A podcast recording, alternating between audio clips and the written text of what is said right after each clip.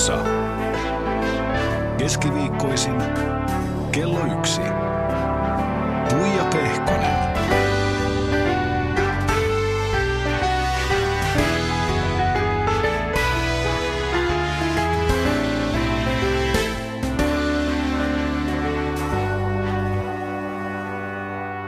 Oikein lepposaa keskiviikkoa. Se on muuten toukokuun vihe, vihon viimeinen semmonen. Täällä istutaan studiossa ihastuttavan naisen kanssa ja itse asiassa tämä on nyt suora lainaus kuvailusta tietenkin internetistä. Eli täällä on tyttö, nainen, ihminen, äiti, tytär, isosisko, ystävä, TV- ja radiotoimittaja, käsikirjoittaja, juontaja, tuottaja, yrittäjä – ja vaimo, joka haluaisi olla myös taitava tanssija ja rohkea ajattelija.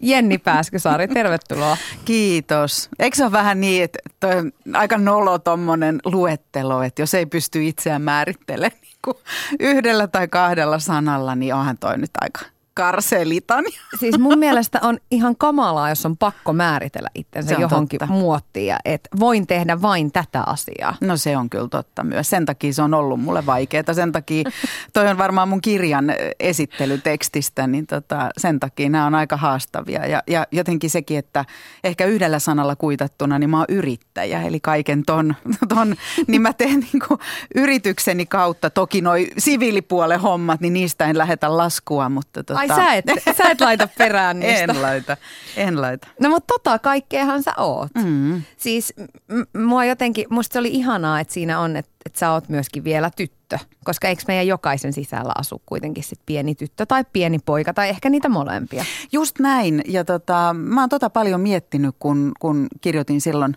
muutama vuosi sitten sen Tyttö sinä olet kirjan, joka on tämmöinen, sitä on sanottu voimakirjaksi – se on jossa sitä. sanotaan kaikille tytöille ne asiat, jotka jokaisen tytön tulisi saada kuulla. Ja mä saan siitä tosi paljon palautetta ja mä oon saanut siitä tässä muutaman vuoden aikana myös paljon palautetta aikuisilta ihmisiltä. Ja, tota, ja, ja mä oon niin ajatellut, että et, et se kirja parhaimmillaan puhuttelee sitä lasta tai nuorta, joka meidän jokaisen sisällä kuitenkin on. Ja kyllä yksi semmoinen ajatus, mikä mulla on harva se päivä on päässä, että herääkö joku jonain aamuna ja ajattelee, että nyt minä olen aikuinen. Oletko sä Tuija aikuinen? No mä yritän olla, mutta ei siitä mitään kyllä tuu. Ei, ei, niin ja sitten jotenkin, että milloin se niinku tapahtuu ja minkälaisissa hetkissä. Et ehkä on semmoisia häivähdyksiä joissain, tiedät sä. Kun ens... täyttää veroilmoitusta. Nimenomaan ja just näin. Ää, tai ostaa ensimmäisen oman pesukoneen tai ottaa asuntolainan tai löytää itsensä jostain, tiedätkö, päiväkodin vanhempain illasta. Ehkä ne on niitä hetkiä, kun on silleen, että aah, tälleen aikuiset elää, mutta – jotenkin välillä tuntuu, että kyllä se on jotenkin enempi pinnassa se tyttö tai, tai epätoivoinen teini välillä. No mites tämä, että, että sä haluaisit olla taitava tanssija ja rohkea ajattelija, niin e, eikä tämä ole mikään toive, etkö sä on molempia? Mm, niin, mä en ehkä osaa itse tuohon ottaa, ottaa kantaa, mutta toi juontaa si, siitä juurensa, että mä oon – Mä oon tanssinut oikeastaan sanotaan niin kuin 11-12-vuotiaasta silleen harrastetasolla. Mä en ole koskaan ö, jotenkin ollut missään tanssiry, niin kuin tiedätkö, tanssikoulun tanssiryhmässä tai tehnyt sitä jotenkin mestaruustasolla. Mutta mun mielestä tanssi on yksi elämän ja maailman ihanimmista asioista – ja tota, mä tanssin edelleen viikoittain ja mä oon sitä mieltä, että jos kaikki ihmiset maailmassa tanssisi, niin maailma olisi parempi paikka. Aa, sä oot näitä, mä joo. näitä, joo. Bjurströmin lahkolaisia joo. tyyppisesti, mutta tota, mut, mut en mä ota oikeastaan kantaa siihen, että onko mä siinä hyvä. Ja mun mielestä se on täysin kyllä oikeastaan epärelevanttia, vaan, vaan se, että tamppaa vaan menemään niin, että hiki roiskuu ja päästää kaikesta irti ja ei ole mitään kontrollia ja silmät kiinni tiedätkö, tanssii. Mä näen sut niin se on, se on parasta ja mä suosittelen sitä kaikille. Ja sitten toi rohkea ajattelija, niin mä huomaan, että, että mikä mua niin ihmisissä viehättää on se, että jos heillä on jotain, liikkuu siellä korvien välissä sellaista, mitä ei ehkä ihan kaikilla liiku. Eli, eli mä huomaan, että siellä kaikki, kaikki jotenkin mielipiteet ei ole omaksuttu jostain muualta ja, ja uskaltaa ehkä nähdä asioita vähän eri vinkkelistä kuin muut, niin on aina ihaillut sellaisia ihmisiä. Sä annoit Jenni joskus mulle sellaisen ohjeen. Mä oon sulta tässä vuosien varrella, urani varrella kysynyt parikin kertaa neuvoa, niin, niin sä annoit ohjeen siitä, että, että kun valitsee töitä ja miettii, miettii, mitä haluaa tehdä, niin kannattaa miettiä, että mitkä on niitä itselle tärkeitä juttuja ja arvoja siinä omassa tekemisessä. Ja miettiä sitten, että sen mukaan on sitten aika helppo tehdä niitä päätöksiä, että, että mihin lähtee mukaan ja mitä tavoittelemaan. Niin mm, miten sä oot miettinyt sun omaa tekemistä ja sun omia töitä? Sä teet tosi paljon, niin kuin tuosta litaniasta tuli ilmi, erilaisia juttuja, niin mitkä asiat sua ajaa eteenpäin ja motivoi tekemään? Joo, tämä on mun lempiaihe mun täytyy ensin sanoa tuohon noin, että kylläpä toi kuulosti kermaperseilyltä, että me, eletään me, me molemmat eletään semmoisessa elämäntilanteessa, että meillä on, me ollaan sillä tavalla etuoikeutettuja, että me voidaan valita, mitä me saadaan tehdä. Ja, ja se mun mielestä pitää ymmärtää, että se on todella etuoikeutettua. Ja, ja pitää to, olla aika kiitollinen siitä myöskin. Pitää olla tosi kiitollinen siitä ja ymmärtää, että kaikilla ei tällaista mahdollisuutta ole, eikä toki itselläkään ole aina ollut. Öö, mutta mm, tämä on minusta kiinnostava kysymys. Mä oon kuullut läpi elämän esimerkiksi tällaisia kommentteja, että kun sä olet niin hirvittävän kunnianhimoinen. Ja sitten mä oon silleen, että en todellakaan ole. Mähän vaan kaivan nenää ja luen lehtiä ja kuuntelen musiikkia ja tanssin menemään ja mietin, mietin vaan, että aa toihan on, vaikuttaakin hauskalta, että pitäisikö tuommoista kokeilla. Ja, ja tähän kunnianhimoon liittyy sellainen, että, että mä en koskaan ajattele – työelämässä, että mun pitäisi mennä jotenkin ylöspäin. Että mun pitäisi saada aina vaan jotenkin isompia titteleitä tai enemmän vastuuta tai enemmän liksaa tai, tai että joku juttu näyttäisi hyvältä CVssä, mulla ei edes ole CVtä, mutta että, tai käyntikortissa.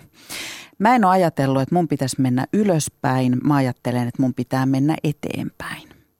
Ja mulle se eteenpäin meneminen on sitä, että mä mietin – kun tulee työtehtävä vastaan, että mikä se ydin siinä työtehtävässä on, mitä siinä tehdään, mistä mun päivät täyttyy. Ja seuraava on se, että kenen kanssa mä saan sitä tehdä. Ja, ja tietenkin siihen, että mikä se työn ydin on, niin siihen liittyy se, että mikä tämän – mikä tämä arvomaailma täällä takana on, minkälaista maailmaa tässä rakennetaan. Ja nämä on hirveän ylevältä kuulostavia lauseita, mutta tämä pätee ihan vaikkapa silkkaan viihdeohjelmaan. Et sen lisäksi, että mä teen, teen ruudussa, telkkarissa töitä, niin mä teen myös ruudun takana – telkkaria ja, ja ihan silkkaa viihdettä ja mä rakastan viihdettä. Mä rakastan viihdettä silloin, kun, kun se on sitä oikein sen sanan todellisessa merkityksessä, että siinä ei yritetäkään mitään muuta. Ja, ja se voi mun mielestä olla iso arvo, tarjota ihmiselle hetken levähdys arjen kiireistä, huolista, murheista. On kyse siitä, että miten me, joilla on pääsy vaikka niin tekemään mediaa, niin miten me tämä aika käytetään, se aikaikkuna sinne ihmisen elämään.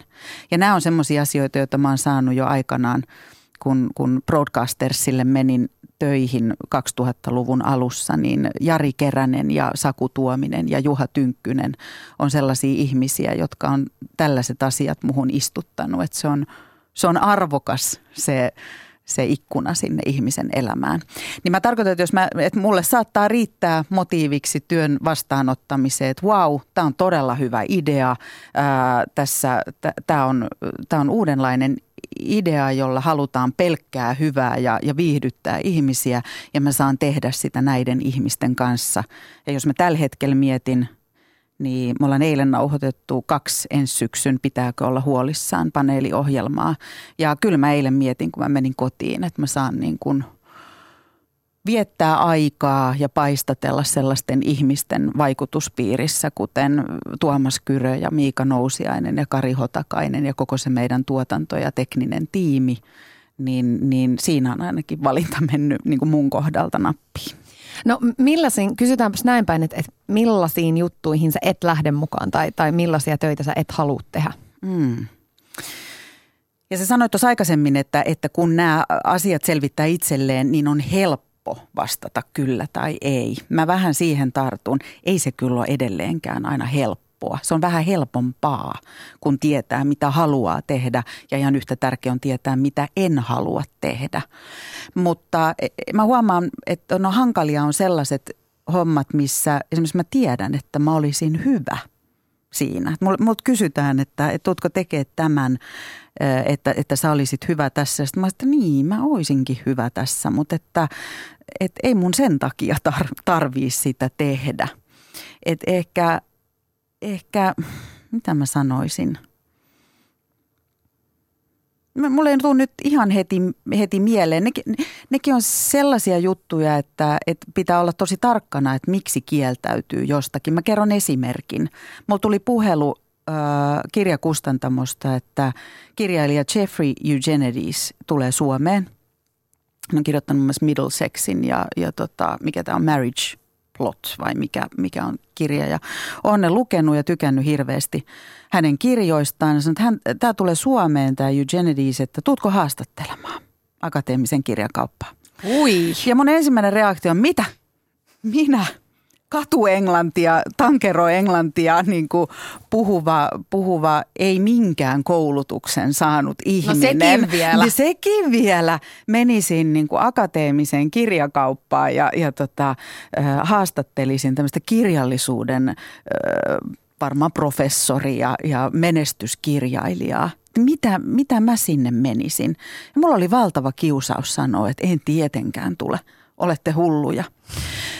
Mutta sitten mä mietin vähän aikaa ja sitten mä mietin, että mikä tämä mun ensimmäinen reaktio on, että muhan pelottaa tämä, että onko, onko musta tähän näin. Ja sitten mun heräsi semmoinen pieni perversi niin ajatus, että ehkä mun sen takia pitääkin tehdä se.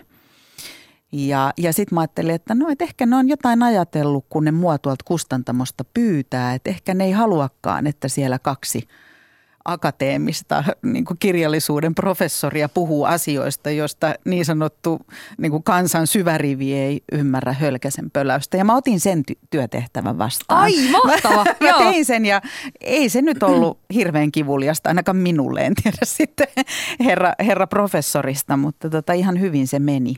Mutta tällä mä tarkoitan vaan sitä, että siinä pitää olla tosi herkillä, että, että mitkä ne omat reaktiot on ja miksi esimerkiksi kieltäytyy jostain – mutta olen mä lähtenyt vaikkapa menestysohjelmasta sen takia, että mä en enää jaksanut reissata. Että se oli musta niin kuluttavaa ja, ja tota, tuntuu, että oma, oma psyyke ja jaksaminen kärsii.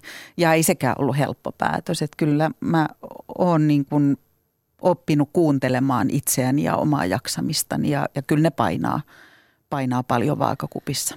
Vitsi, tässä tulee, niin kuin tunsin pistän sydämessäni, kun kerrot näitä hyviä esimerkkejä, kun sitä niin helposti ihminen menee siihen. Mä sanon aina englanninkielisille keikoille ei. Mm. Sen takia, että mua niin kuin kauhistuttaa ajatus mennä tankerona sinne nimenomaan puhumaan mm. ihmisten eteen. Pitäisiköhän niin. joskus sanoa kyllä? Kyllä kannattaa. Kyllä kannattaa. Eikä, ja sitten voi aina kysyä, että mikä on niin kuin pahinta, mitä siinä voi tapahtua. Niin ei mitään ihan hirveän No pahaa. ei ihan hirveän. Et, mm. et takeltelen esimerkiksi sanoissani. Niin, ja sitä ei koskaan suomen kielellä. ei ikinä. Mun ei tarvi nyt kysyä, että miten sä kehität ittees, koska se tuli, sitä, tuohan on nimenomaan sitä, että menee aina epämukavuusalueelle. Mutta mä oon kuullut, että sä kuulut siihen ryhmään telkkarin tekijöitä, jotka ei kato omia ohjelmiansa. Joo. Mulla on sellainen fiilis, että, että tämä on vähän niin kuin kahtia jakautunut. Että toiset ajattelee, että pitää katsoa, että kehittyy, että sieltä löytyy maneerit ja sitten voi fiksata niitä. Ja sitten toinen puolikas on se, että en pysty katsoa itteeni mm. tai en halua katsoa. Niin minkä takia sä et katso omia ohjelmia? Joo, mä kuulun ehkä tuohon en halua katsoa omia ohjelmiani ja se, siihen liittyy monta asiaa. Mä oon sitä mieltä, että mun, mun mielestä hyvä esiintyjä, erityisesti TV-esiintyjä, niin miettii tosi vähän sitä, että miltä hän näyttää esimerkiksi. Ja, ja hän on niin todella jotenkin kiinni siinä hetkessä ja tilanteessa ja, ja reagoi. Eli, eli ikään kuin on täysin niin kuin assosioitunut siihen hetkeen, että hyvin pieni osa miettii, että mua kuvataan nyt. Mm. Ja, ja sitten mä mietin, että jos mä katsoisin itseäni, niin mä en kuitenkaan kiinnittäisi huomiota oleellisiin asioihin, vaan mä rupeisin miettimään, että mikä toi mun ilme oli ja onks mä nyt aivan ja herranjestä, mulla on vinot ja keltaiset hampaat ja pitikö toi tukkakin noin laittaa. Niin mä, mä koen olevani paljon rohkeampi ja vapaampi, kun mä en mieti, että kuka minua katsoo. Öm, Ittensähän myös katsoo usein aika kriittisesti. Mä muistan ekan kerran, kun näin kouluaikoina itteni äh, videolta – mä järkytyin aivan hirveästi mm. siitä, kuinka paljon hampaita mulla on. se oli niin kuin, Onko sulla oli... enempi hampaita kuin mä, meillä? Mä, mä en tiedä, mutta mä olin kuvitellut, että niitä on vähän mm. vähemmän. Ja tota, ähm, joo, ja sitten siinä on vielä semmoinen, että sitten kun tekee nauhoitettua ohjelmaa, että ohjelmia, jotka on jo tehty. Jos mä katsoisin sitä, niin miksi mä katson, kun sitä ei voi enää muuttaa? Se on jo mennyt. Ja sitten suora lähetys on sellainen se on ihana. Mä rakastan suoria lähetyksiä, mä rakastan suoria radiolähetyksiä, mä rakastan suoria TV-ohjelmia, mutta mä oon ihminen, jota ei ihan hirveästi mitkään asiat tässä elämässä hävetä, mutta suoran lähetyksen jälkeen hävettää aina. Eikö se ole ihan hyvä? En mä tiedä. Eikö se kerro siitä, että on menty vähän siellä rajoilla? Joo, joo. näin mä sen haluan itselleni selittää, että et se kuuluu siihen asiaan. Mutta silloin mä ajattelen, että et siihen häpeän tunteeseen, niin okei, joskushan se voisi olla hyvä katsoa se suora lähetys tallenteena ja olla silleen, että no eihän tämä ollutkaan niin paha. Mutta enemmän mä koen, että mua auttaa se, että mä jotenkin teen jotain ihan muuta. Mä muutenkin ajattelen, että, että se, että mä teen, teen noita ohjelmia ja teen töitä mediassa ja julkista työtä, niin silti mä koen, että mun elämä on ihan jossain muualla. Että mä pääsen parhaiten eroon tuommoisista ällöttävistä ajatuksista ja häpeän tunteista ja, ja näistä niin tekemällä lasten kanssa menemällä puistoon tai lukemalla kirjaa tai ihan mitä vaan. No mä oon kattonut muutaman ohjelman, niin mä voisin sanoa, että ihan hyvin menee, että jatka, jatka vaan samaan malliin. Kiitti, kiitti. Yes. Hei tota, sulta on tullut just ikään Arno Kotron kanssa tämmöinen Elämän A ja Ö-kirja, jota mm-hmm. justiin tässä pien käsissä. Niin tämä on siis äm, su- suunnattu nuorille ihmisille, kyllä sitä aikuisetkin voi lukea, mutta monet sun kirjat on tehty nimenomaan nuorille tai nuorille aikuisille. Täällä on ajatuksia työstä, rakkaudesta, häpeästä, vapaudesta. Niin on, onko nämä asiat, mitä esimerkiksi tässä kirjassa on, kun täällä on tämmöisiä hyviä elämänohjeita, niin onko ne sellaisia, mitkä nykyään on sulle jo ihan itsestäänselvyyksiä vai, vai saitko haastaa itseäsi tämän kirjoitusprosessin myötä? Joo, äh, mä tartuin tuohon elämän ohjesanaan, että me yritettiin Arnon kanssa välttää tuossa kirjassa ja välillä muutenkin yritän semmoista saarnaavaa otetta ja, ja jotenkin sellaista, äh, että kun teet näin tai ajattelet näin tai sanot näin, niin sitten – elämä on hyvä ja sitten olet täydellinen ihminen. Mä yritän välttää sellaista, joskin samaan aikaan kun mulla ajatukset tässä rullaa, niin kyllä mä siellä annan myös hyvin konkreettisia ohjeita siihen, että miten matkalla kannattaa käydä aina vessassa, kun se on mahdollista, koska ikinä ei tiedä, että missä se seuraava vessa lymyilee. Et sinänsä en voi täysin paeta tosta vastuusta, mutta itse tuohon kysymykseen, niin – ei tietenkään ole kaikki mulle itsestään selvää. Kyllähän tässä samalla, kun kirjoittaa jollekin muulle, niin kirjoittaa itselleen. Ja, ja mä oon myös ottanut sen semmoisena haasteena sekä tässä kirjassa, että erityisesti vaikka tyttö sinä olet ja poika sinä olet kirjassa, niin myöskin ottaa haasteena kirjoittaa sellaisista asioista, jotka on jotenkin itselle semmoisia kipupisteitä tai itselle vaikkapa todella tärkeitä asioita, joita on välillä arjessa todella vaikea sanoittaa. Ja mä oon ottanut ne semmoisena haasteena, että mun täytyy mennä sitä asiaa kohti, kuten esimerkiksi itsetunto. Aina sitä hoetaan, että hanki parempi itsetunto tai, tai täs, niin kuin, että kun sinulla on hyvä itsetunto ja ole vain oma itsesi, se riittää.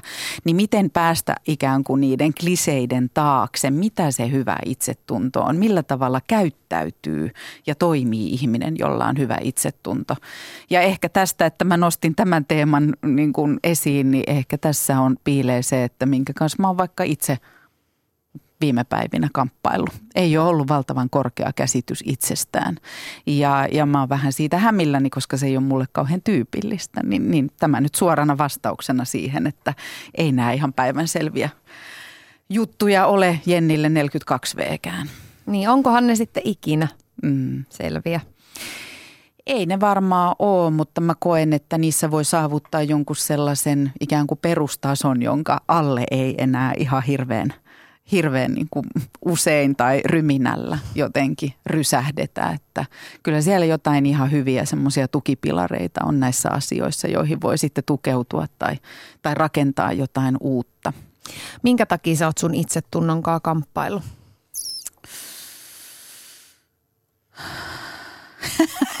Tämmöinen psykologinen, mm. psykologinen kysymys. Kevyt pieni tämmöinen terapiatunti niin, tähän niin, otetaan. Kyllä. Haluat, Käyn haluatko pötkölleen. Mm. En mä mielellään, ei, ei jaksaisi tota. En mä tiedä. Ehkä se kertoo siitä, että on jonkunnäköisiä Vaikkapa mm, se voi olla hyvin selitettävissä sillä, että et, et mulla on tämmöinen typerä tapa järkeistää näitä asioita, että et kun vaikkapa teen hyvin luovaa työtä joka päivä – niin tämmöisen kirjan kirjoittaminen on jännä prosessi esimerkiksi. Että mä veikkaan, että se, että tämä Arnon ja mun kirja on fyysisesti tässä ja se on ulkona ja se elää omaa elämää, niin ehkä siitä tulee joku vähän tyhjyyden tunne. Vähän epäuskoisesti katsoo sitä kirjaa, että missä välissä mä oon tommosen tehnyt, mikä toi on, onko tuossa mitään järkeä ja sitten on vähän sellaisessa välitilassa, että mitähän tässä nyt seuraavaksi rupeisi ja, ja tota, m- miksi. Niin, niin ehkä ne liittyy tällaiseen, en mä tiedä. Öm, kun nämä kirjat, tämäkin kirja on, no siis ihmisille, nuorille, jotka, joilla niin kuin elämää on vielä paljon edessä, mm. niin, niin toihan on sellainen ikäpolvi tai sukupolvi, että ehkä ennemmin kun he kirjaan, niin he tarttuvat tietokoneeseen tai tablettiin ja menee sinne tubeen ja nettiin. Niin miksi sä teet kirjoja, etkä, etkä esimerkiksi pidä tubekanavaa? Joo. Ja tämä on ihan, tämä on ihan harkittu juttu. Eli mä itse rakastan kirjoja ja lukemista ja, ja tietyissä elämän käännekohdissa niin jonkun toisen ihmisen kirjoittamat rivit on ollut mulle käänteen tekeviä. Ja mä haluan ajatella, että niin voi olla myös jatkossa. Ja onhan ne aika synkkää kertomaa, kertoo nämä tilastot, jossa puhutaan ikään kuin kirjojen lukemisesta, kuinka kirjojen lukeminen on vähentynyt. Mutta sitten samaan aikaan on hyvä muistaa, että kaiken kaikkiaan lukeminen on lisääntynyt. Eli nykypäivän nuoret lukee päivittäin paljon enemmän kuin vaikkapa nuoret 30 vuotta sitten, 40 vuotta sitten. He lukee koko ajan, koska koko ajan on jotakin niin kuin naaman edessä. Mutta se välttämättä ei todellakaan ole fyysinen kirja. Mutta tässä on vissi pointti, kun mä silloin 2015 sen Tyttö sinä olet kirjan julkaisin, niin mulle oli päivän selvää, että siitä, minkä näköinen siitä kirjasta tulee, minkä kokoinen siitä kirjasta tulee, millä tavalla se pitää olla lähestyttävä, millä tavalla sen pitää olla sen hintainen, että lapsi ja nuori voi hankkia sen itselleen tai kaverilleen. Ja, ja mä toivoin, että se olisi sellainen talismaanin omainen juttu, jota voi kantaa laukussaan. Ja mä sanon, että ensimmäisen kerran mä, se julkaistiin maalisku, ei vai huhtikuussa 2015 ja kesällä mä seisoin Olympiastadionilla yhden konsertin jälkeen odottamassa seuralaista, niin mun luokse juoksi 14-vuotias tyttö ja se sanoi, että saaks mä halata sua? Mä sanoin, että joo. Sun kirja on ihana, mulla on se nytkin mun repussa ja mä aina välillä selailen sitä ja hiplailen sitä bussimatkalla. Ja mä sanoin, että toi oli paras palaute. Eli, eli kyllä kirjalla voi olla niin kuin monta merkitystä lapsen ja nuoren elämässä. Ja toki se palaute, mitä mä saan äideiltä, isiltä, mummelta, kummelta, isosiskoilta tuosta kirjasta, niin musta on myös hieno ajatus, jos joku haluaa mun kirjan kautta sanoa tiettyjä asioita lapselle ja nuorelle.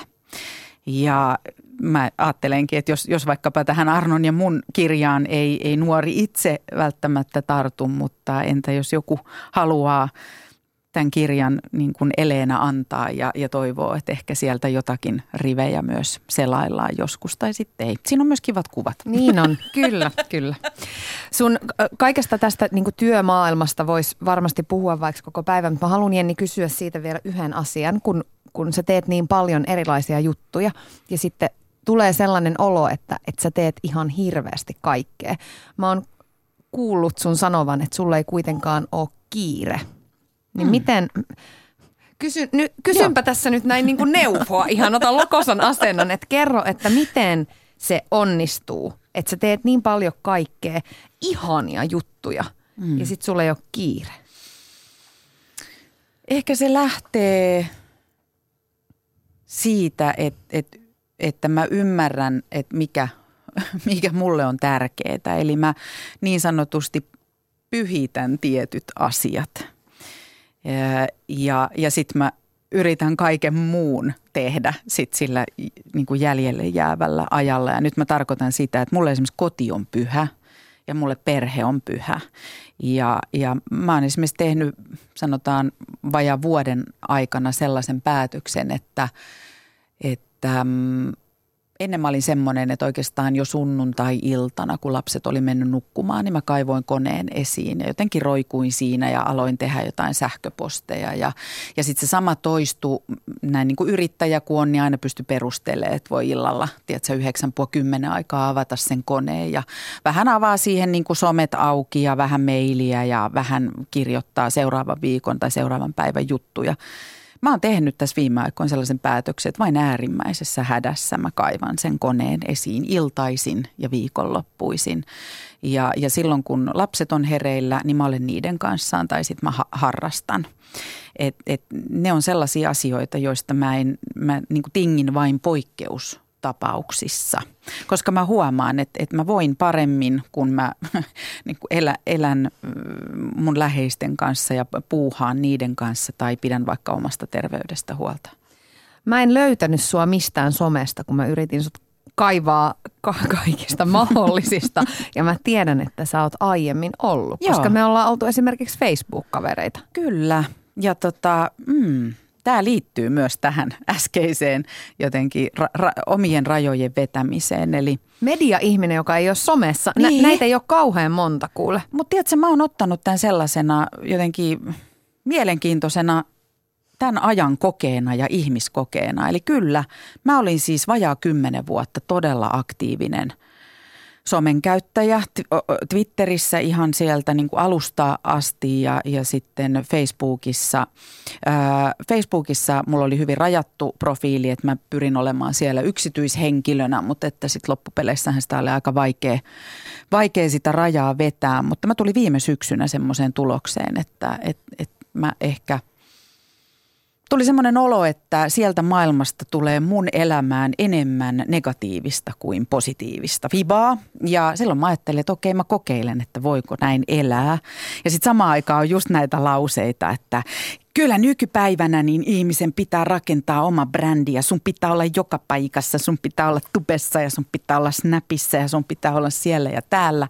Ja, ja nykyään on tullut myös vaikkapa esiintyjien niin sopimuksiin tällaisia pykäliä, että, että edellytetään tietty määrä Joo. jotain somepresenssiä ja muuta. Ja siellä sinä porskutat ihan niin hyvin. Mä, mä porskutan, mutta tiedätkö, ei se ole ihan, ei se ole...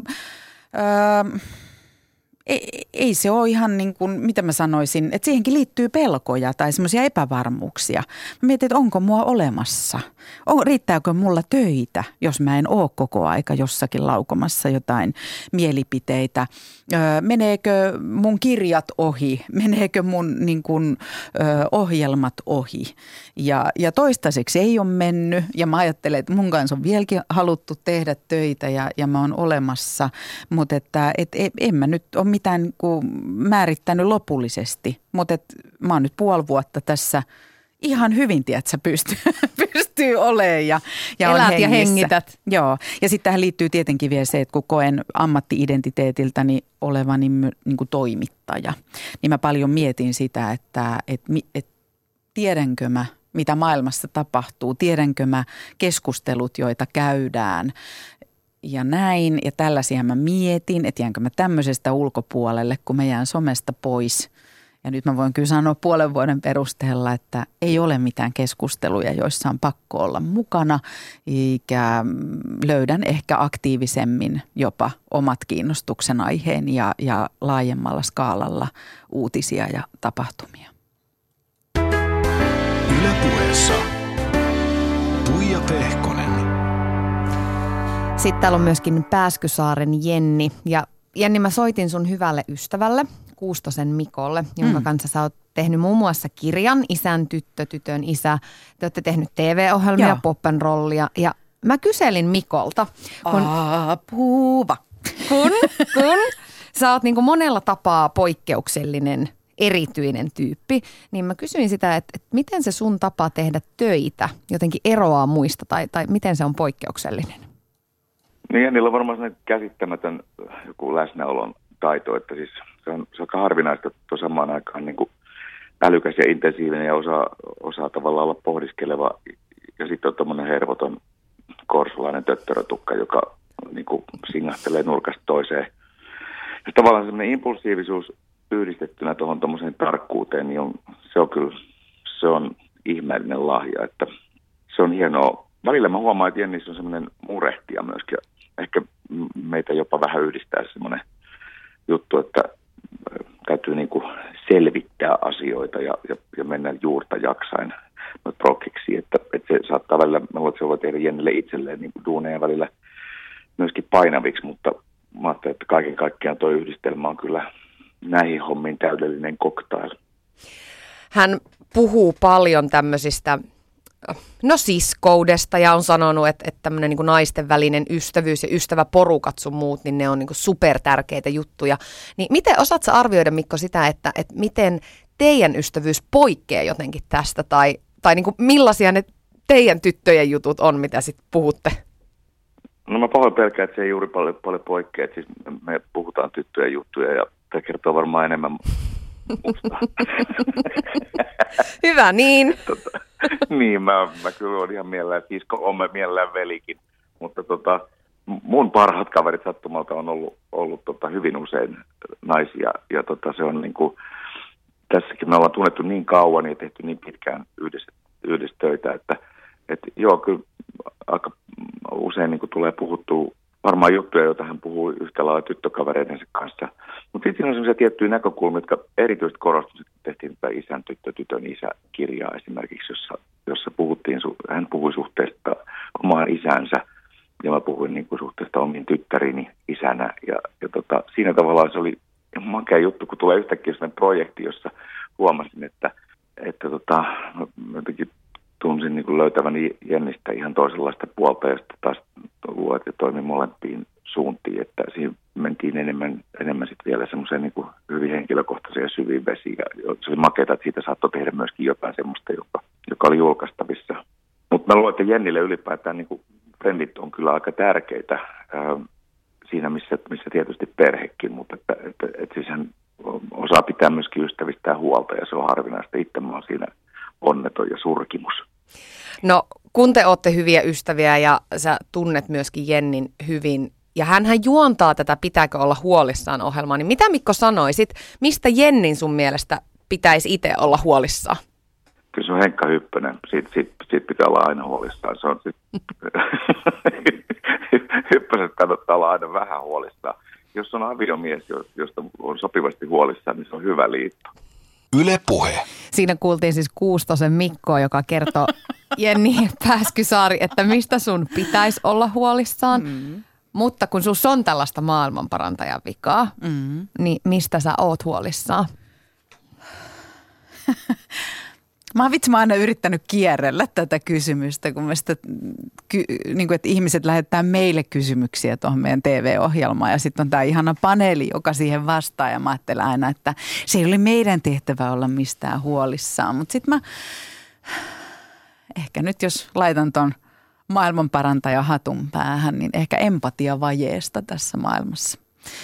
Ja mä tarkoitan sillä sitä, että, että ihan kaikilla yhteiskunnan osa-alueilla niin välillä tuntuu, että semmoinen kyvyttömyys asettua toisen ihmisen asemaan, niin siitä voi seurata jotain aika kohtalokasta ja on seurannutkin jo. Ja se on ehkä semmoinen asia ja si- siihenkin, se, sekin on semmoinen juttu, että et, et me kuitenkin pelataan jokainen täällä tätä arjen peliä, elämän, elämän, elämän peliä. peliä. elämän peliä niillä paukuilla, mitä meillä on annettu. Että jos ei kotona ole kasvanut siihen, että et ilmeillä, eleillä ja puheella näytetään, miltä sinun tekosi minusta tuntuu tai, tai miltä ehkä toisesta ihmisestä tuntuu, niin eihän siinä hirveästi jää – jää niin kuin kortteja käteen, että miten tässä, tässä ollaan, mutta siihenkin on konsti. Voi esimerkiksi lukea kirjoja, se on todistetusti ja tutki, tutkitusti toimiva konsti ottaa haltuun kaunokirjallisuutta ja, ja sillä tavalla asettua toisen ihmisen saappaisiin ja tuntemuksiin. Ja kyllä mä väitän, että, että se, että mä yritän itse kun mä en osaa mitään asiaa jotenkin tosi hyvin. No voi ei. Ei, ei, ei, en osaa hirveän hyvin. Mä oon niin tasaisesti vaikkapa kiinnostunut asioista. Ei mulla ole mitään syvää osaamista jostain. Ja se on ollut mulle hirveän helpottava jotenkin tajuta, että ei tarvi olla paras missään tehdäkseen no, kyllähän sä asioita. tosi hyvä. Mm tosi Joo, monessa. Okei, okay. no sä näet sen noin. Mä ehkä ajattelen, että mä yritän niinku suflata tässä tämmöisellä niinku aikajanalla ja jotenkin ottaa asioita haltuun. Mutta että, että mä yritän olla kiinnostunut laaja-alaisesti asioista. Ja mä väitän, että se, että jos katsoo vaikkapa dokumenttielokuvia, elokuvia, näytelmiä, lukee kirjoja, jo, joita on kirjoittaneet eri kulttuureista, eri ajasta, eri sukupuolesta, eri etnisistä lähtökohdista, lähtökohdista tulevat ihmiset, niin kyllähän niiden kautta pääsee kurkistamaan toisen ihmisen sielunmaailmaan ja arkeen ja elämään, niin, niin vaikka ne on välillä todella rajua, rajua ja ravistelevaa katsottavaa, mutta et kyllä nämä on mun mielestä semmoisia konsteja, mitä suosittelisin ihan, ihan kaikille. Tuossa ohjelmassa, tästä huolien ja murheiden ohjelmassa pitääkö olla huolissaan, niin, niin siinä sä esiinnyt ilman meikkiä. Mitä se sun mielestä kertoo meidän yhteiskunnasta ja tästä ajasta, jossa me eletään, että tämä on jotenkin niin kuin merkille pantava asia? Onko se merkille pantava asia? No kyllä mä sen huomasin. Mm. Oletko saanut siitä palautetta? En mä, mä, mä en ole oikeastaan missään tekemisissä palautteen ah, Mä en tiedä, sekin. jos tästä on joku myrsky jossain, jossain vesilasissa syntynyt. Mutta sä tota, ihanaa, että sä mm. elät tällaisessa pienessä umpiossa. Niin elänkin. Mm. Ja sitten se tähän kauheasti sanotaan, että ei saa tämmöisissä kuplissa elää. Mutta tota, no ehkä tämä kupla voi olla ihan hyväkin. Joo, mutta tota, toi on lähtenyt ihan itsekkäästä ärsyyntymisestä se on lähtenyt niinkin pinnallisesta asiasta, kun väliin tulee semmoinen olo, kun tekee julkista työtä, niin eh, vaikka tekisi mitä, niin vain sillä on väliä, että minkä väristä kynsilakkaa on tai mitä on päällä tai, tai oliko kiva, tukka kivasti vai ei. Ja mulla tuli semmoinen herätys viime kesänä, kun mä tiesin, että me ryhdytään tekemään tota – tuota paneeliohjelmaa, niin mä ajattelin, että tämä on semmoinen ohjelma, jossa mun mielestä sille on mitään merkitystä, että miltä, miltä me ihmiset siellä näytetään. Mä haluaisin, että vain sillä on merkitystä, että mitä me tehdään ja sanotaan. Jolloin mä ajattelin, että mä ainakin omalta osaltani teen sen, että et, et fokus keskittyy oikeisiin asioihin. Ja mä en tarkoita, että, että mä kerjäisin mitään, että kaikki tulisi sanomaan, että onpas todella hyvä ohjelma tai kylläpäs sä oot tosi hyvä. Tulisi sanomaan, että kylläpäs sä oot paska. Mut, mutta kun sitä ei tulla sanomaan, vaan sanotaan, että Aa, se oli semmoista oranssia kynsilakkaa. Niin samaan aikaan tulee semmoinen, että niin, kuin niin mutta onko se, se ainoa asia, mihin kiinnität huomiota. Ja mä en syytä ketään siitä, koska tätä tarkoittaa se, että televisio, televisio on visuaalinen media tämä tämmöinen kuolematon lause ja ajatelma tähän, hyvä, tähän hyvä. väliin, mutta et, et, et meitä ohjaa silloin kun me nähdään sekä kuva että kuullaan, kuullaan ääni, niin me, meidän huomio kiinnittyy ihan erilaisiin asioihin. Radiohan on muuten tästä mahtava. Aivan mahtavaa. Te ette näe mun lohkeilleita, tiedätkö, kynsilakkoja ja pureskeltuja kynsinauhoja ja tuijan rastoja ja kolmio bikineitä, joissa se tätä ohjelmaa Ilman tekee. alaosaa juuri joo. nyt, joo. Mutta tota, onhan se vähän vitsi, että jos se jollakin tavalla, tai on se niin kuin en mä tiedä onko se vitsi, se on vähän surullista, että jos 2017, niin, niin se on jonkunnäköinen uutisaihe, että esimerkiksi Alicia Keys vetää nykyään ilman meikkiä kaikkia. Mun täytyy sanoa, että mä en ole ilman meikkiä. Mä oon samoissa meikeissä kuin meidän kirjailijat. Okei, no niin. Koet sä ulkonäköpaineita, kun sun työ kuitenkin on paljon myös esiintymistä ja, ja jul, julkisen arvioinnin kohteena olemista, tai sitä siihen liittyy? Mä yritän elää sellaista elämää, että mä kiinnittäisin todella vähän huomiota ulkonäköön. Mä keskityn tosi vähän ulkonäköön. Ja se ei tarkoita sitä, ettenkö mä vois laittaa huulipunaa tai, tai vaihtaa paitaa ennen kuin mä lähden ovesta ulos. Mutta sen jälkeen mä jotenkin, mulla tippuu hanskat ja mä mieluummin keskityn kaikkeen ihan muuhun. Ja mä oon paljon miettinyt esimerkiksi sitä, että kun mä kohtaan ihmisiä, niin monesti joku vaikka heittää jonkun kommentin – vaatteista tai ulkonäöstä tai jos on käynyt kampaajalla. Sitten mietin yksi päivä, että pidetäänköhän mua ihan houkkana, kun mä en koskaan kommentoi oikeastaan kenenkään ulkonäköä. Että koetaanko se nykypäivänä niin kuin jotenkin louk- loukkaavana, että ei, ei kiinnitä huomiota toisen ihmisen ulkonäköön. Mutta mä kyllä toivon ja, ja uskon, että mä sanon kyllä ihmisille sitten, että mitä heidän toimintansa tai, tai miten he tekee heidän työtään tai, tai miten mä oon kokenut meidän kohtaamisen, niin mä yritän sellaista sanoa ääneen. Mutta ajattelet mm. niin, että myöskin kehujen, niin ulkonäköön liittyvien kehujen sanominen jotenkin edesauttaa sitä ulkonäkökeskeisyyttä? Kyllä, mä, mä koen niin. Et, et, Tämä on esimerkiksi semmoinen asia, mihin mä uskon, että Kuustosen Mikko viittasi tuossa, kun, kun kertoi siitä meidän yhteisestä kirjaprojektista Isän tyttö, tytön isä, jossa mä pohdin siis suhdetta mun omaan jo edesmenneen isään ja Mikko puhui isyydestä kahteen tyttäreensä. Ja me puhuttiin paljon ulkonäöstä ja, ja siellä oli tämmöinen tutkimus, jossa oli kysytty, että, tai tullut tämmöinen ilmi, että, että isät ei anna kauheasti palautetta tyttärilleen. Ja sitten yhden asiantuntijan kommentti oli, että, että isät vois esimerkiksi kehua tytärtensä ulkonäköä. Ja mä oon miettinyt sitä tosi paljon ja mä oon kyllä eri mieltä.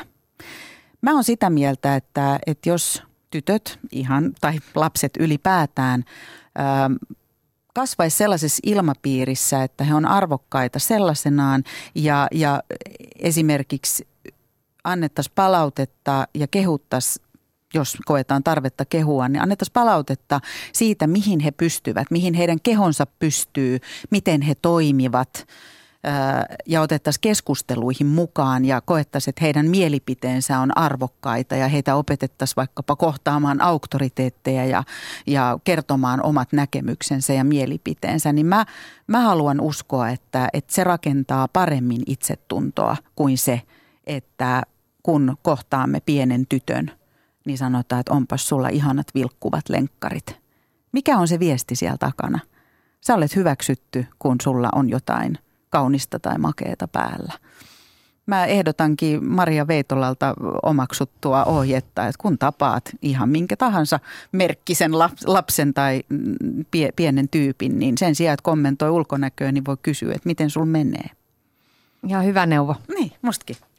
Tuossa, mihin Mikonkin kanssa viitattiin, niin oli tämä siskousasia, mm-hmm. mistä sä paljon äh, puhut sen merkityksestä ja voimasta. Niin mitä se sulle tarkoittaa? Mua naurattaa toi, kun mä arvasin, mitä Mikko siihen vastaa, että et, et, et meidän jutut on ihan siskojen juttuja, vaikka me toisistamme välillä veljenä ja siskona puhutaan. Ja mä sanon kyllä tähän, että Mikko puhuu siitä, että hänen parhaat ystävät on ollut läpi elämän usein naisia ja tyttöjä. Ja mulla on sitten, mulle siskous kyllä ei se ole pelkästään niin naisten välistä. Että mulla on monet mun tosi hyvistä ystävistä on, on miehiä ja poikia.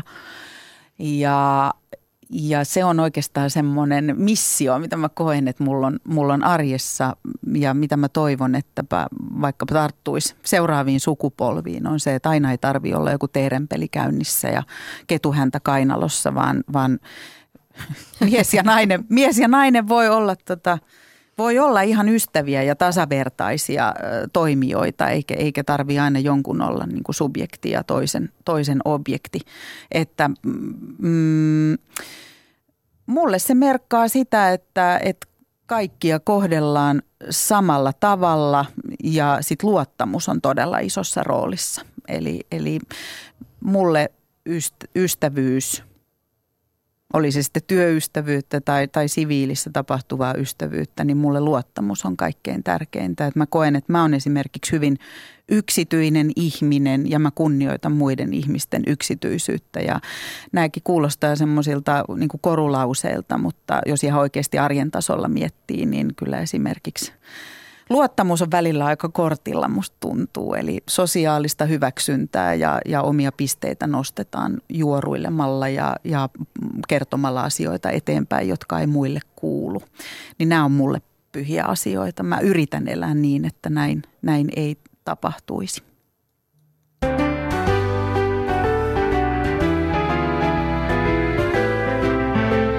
Ylepuheessa Tuija Pehkonen.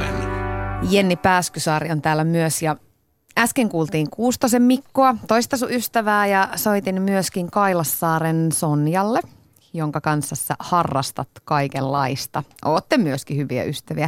Mä kysyin Sonjalta, että mitä te oikein yhdessä sitten harrastatte? No mä voin sanoa, että meidän, meidän lempiharrastus on ehkä, ehkä nauraminen. Että se niin kuuluu jokaiseen hetkeen niin kuin yhdessä, jos sitä nyt voi sanoa harrastamiseksi, mutta ainakin voi. sikana aina lihakset, vatsalihakset kipeät, kun mä oon Jennin tavannut. Joo.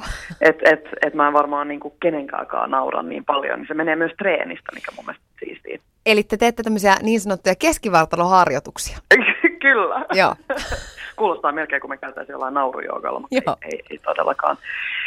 Ei, mutta, mutta tota, tosiasia on, että tanssi vähän niin kuin vei meidät yhteen. Tanssia me ollaan harrastettu säännöllisesti nämä, mitä me ollaan tunnettu toisemme ehkä kuusi, seitsemän vuotta. Että totti, kaikki alkoi niin kuin tanssista. Ja sitten se on ollut niin kuin mukana siinä meidän, meidän ystävyydessä ja sitten meidän ystävyys on niin kuin vielä laajentunut sen, sen ohella, mutta, mutta tämä tanssi on jotenkin semmoinen, siinä yhdistyy niin paljon, se on niin kuin, siinä on niin paljon jo iloa itsessään ja ja, ja se myös, että tekee jotain ystävän kanssa yhdessä, niin siinä onkin myös ihan oma juttuunsa siihen ystävyyteen. No, tiedätkö Sonja, että mistä ja minkälaisista asioista Jenni haaveilee?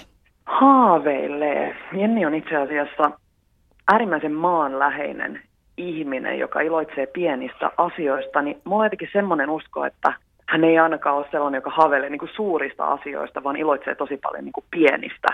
Esimerkiksi ihan vaan spontaanista kahvihetkistä ja, ja niin kuin ylimääräisestä ajasta, jota voi käyttää mihin tahansa.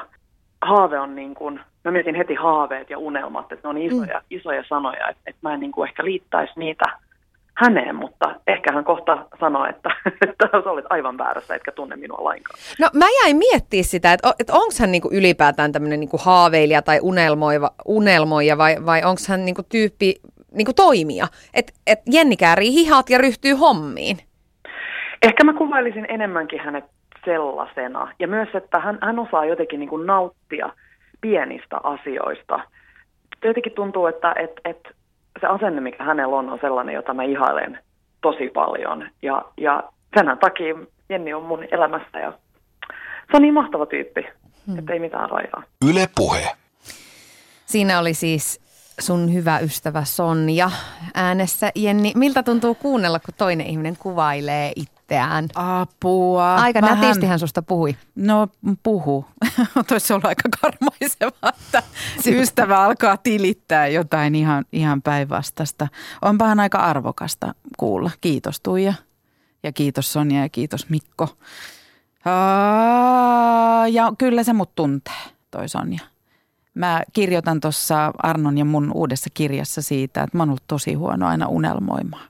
Ja sitten musta tuntuu, että tässä ajassa paljon puhutaan, että tavoittele unelmiasi, unelmoi rohkeasti, mene unelmiasi kohtiin, to, kohti. Toki ymmärrän, mitä sillä ehkä tarkoitetaan, mutta samaan aikaan mä jotenkin sillä, että mä oon tosi paska unelmoimaan. Mulla on ollut oikeastaan vain yksi haave, niin kuin selkeä unelma tässä elämässä – ja mä pienenä, mä ajattelin, että musta tulee näyttelijä. Ja musta ei tullut näyttelijää. Se unelma romuttui. En päässyt teatterikorkeakouluun. Ja nyt ihan rehellisesti tänään tässä 13.53 on kohta kello, onko tänään keskiviikko, viimeinen päivä toukokuuta 2017. Mä sanoin, että mä en olisi ikinä edes osannut unelmoida tämmöisestä elämästä, mitä mä elän.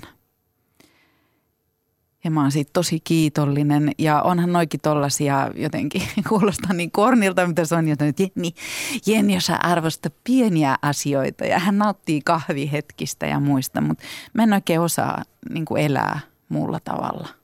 Mutta sitten jos sä katsot nyt sun elämää taaksepäin, sä oot Ootko se nyt ne, 41? Mä, joo, mä täytän 42 tänä joo. vuonna. Joo. Niin jos sä nyt mietit sun elämää taaksepäin, että ikään kuin miten paljon siellä on niitä – toteutuneita asioita? Onko ne ollut tavoitteita? Mi- mitä ikinä ne onkaan ollut? Onhan niitä ihan hirveästi.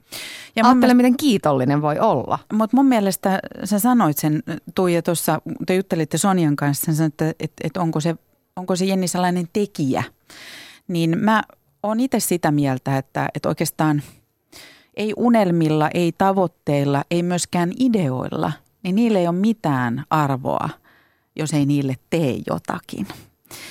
Ja, ja sen takia mä oon esimerkiksi paljon mieluummin ihminen, joka tekee, kuin ihminen, joka kommentoi ja kritisoi, kritisoi ja märisee muiden tekemisistä. Ja niin kuin mä aikaisemmin sanoin, että mulla on ollut tosi vapauttava semmoinen ajatus, että mun ei tarvi olla paras tehdäkseni asioita. Ja se liittyy vaikkapa tähän kirjoittamiseen, että mä kirjoitan kirjoja. Mä en ole maailman paras kirjoittaja – en sinne päinkään. Mutta minut erottaa vielä paremmista, monesta vielä paremmasta kirjoittajasta se, että minä kirjoitan. Mä kirjoitan joka päivä.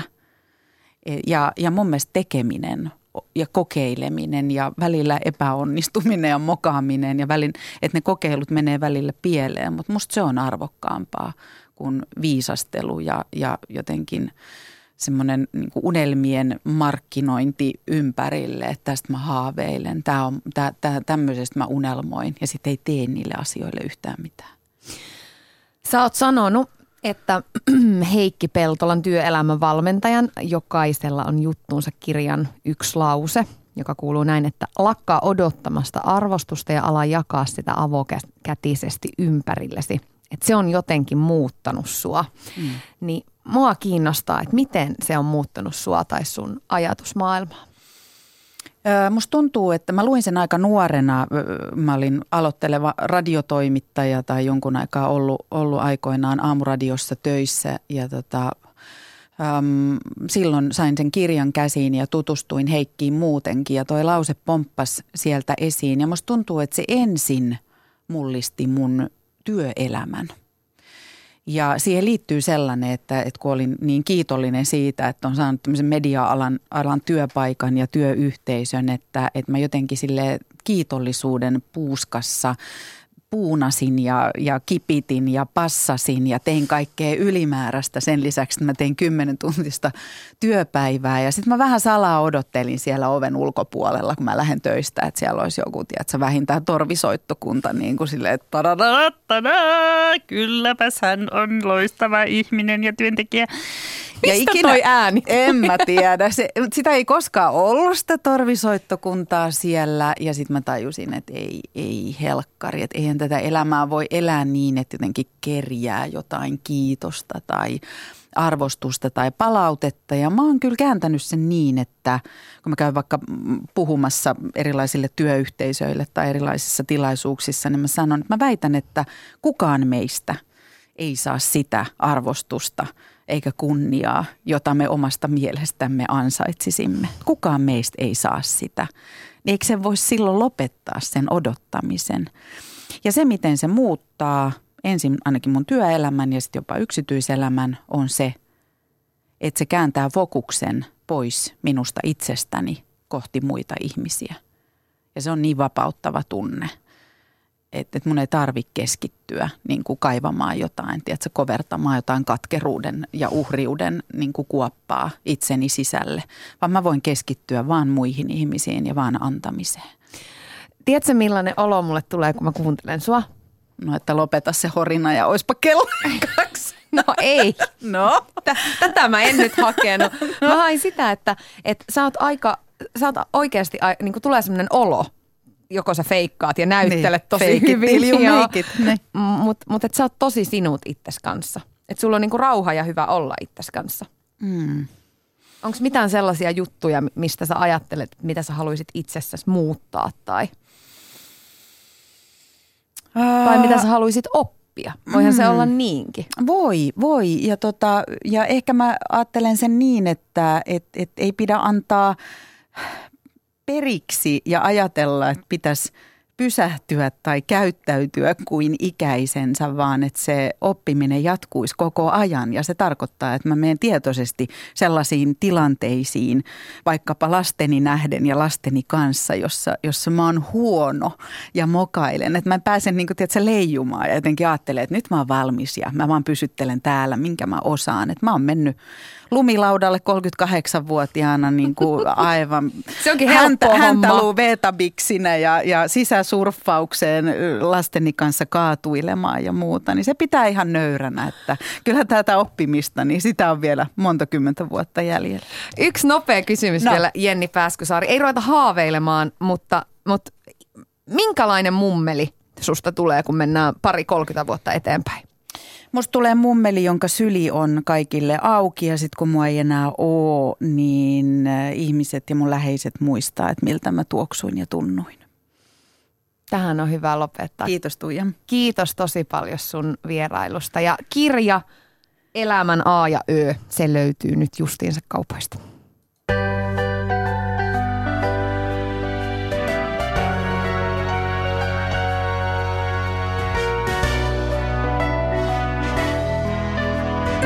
Ylepuheessa keskiviikkoisin kello yksi. Tuija Pehkonen.